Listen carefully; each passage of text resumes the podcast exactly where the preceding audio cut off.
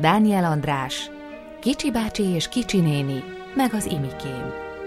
Részletek Vágy Szeretnék bukfencezni, mondta egy napon Kicsi bácsi.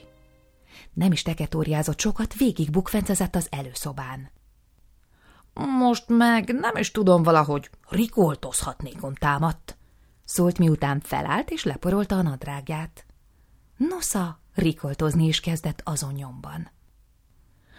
Végül, de nem utolsó sorban ennék egy tükörtojást, jelentette ki aztán befejezve a rikoltozást. Azzal fogta magát, gyorsan csinált egy tükörtojást, amit azon helyben jó étvágyjal el is fogyasztott. Ez aztán a jó nap, mondta kicsi néni, amikor az embernek minden vágya teljesül.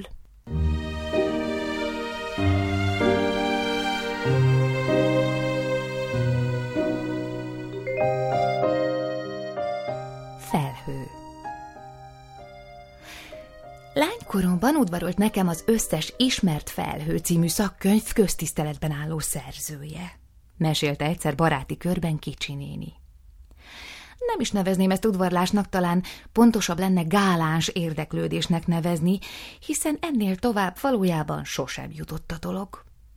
Ennek egyrészt a köztünk lévő jelentős korkülönbség volt az oka, másrészt az élető úr szinte minden idejét és életerejét felemésztő szakmai elfoglaltsága könyve, mely mint címéből is kiderül, az összes létező felhő tudományos igényű gyűjteménye kívánt lenni, sajátos tárgya folytán igen gyorsan elavult.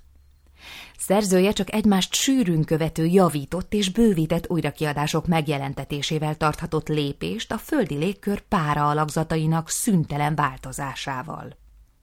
Ez az elismerésre méltó, ám eleve kudarcra ítélt vállalkozás az égen felbukkanó újabb és újabb felhők pontos számbavétele annyira lekötötte szinte minden pillanatát, hogy ismerkedésünk egyetlen, rövidke találkozás után voltak éppen véget is ért.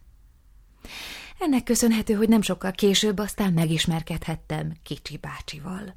Tette még hozzá Kicsi néni, és mint egy kislány elpirult.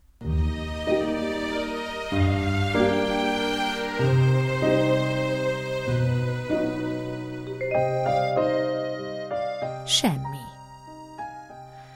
Kicsi bácsinak van egy semmit látós szemüvege is. Na, azt azért felveszi néha, amikor már nagyon elege van a sok látnivalóból. Leül a foteljébe, orrára teszi a szemüveget, és egy darabig nézi vele a semmit. Ilyenkor pihen.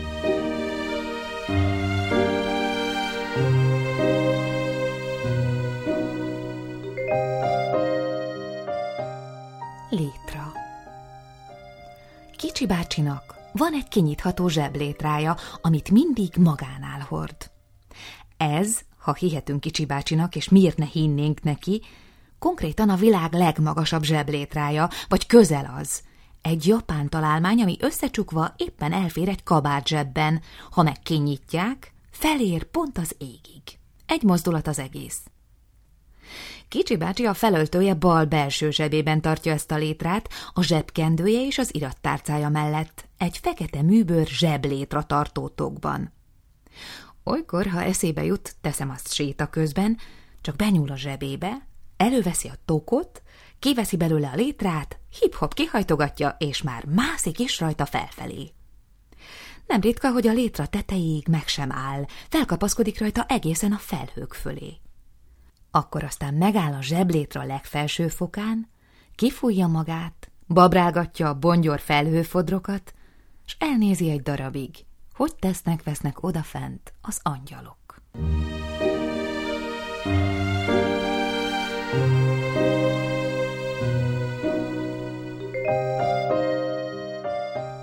Satír Azért néha az is előfordul, hogy este nem tudok elaludni mesélte egyszer egy barátnőjének kicsi néni.